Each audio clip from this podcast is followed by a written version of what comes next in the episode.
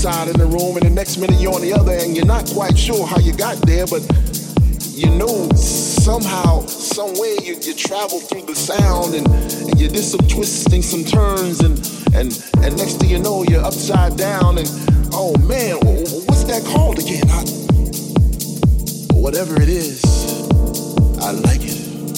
I like it a lot.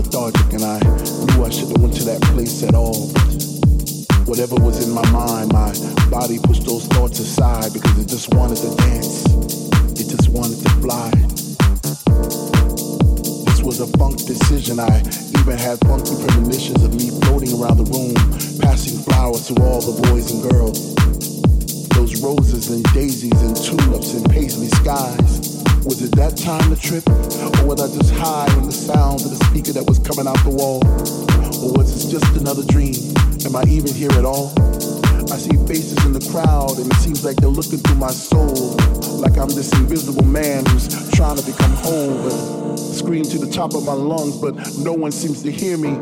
Maybe the music was just too loud, or maybe they just fear me and hear me and hear me.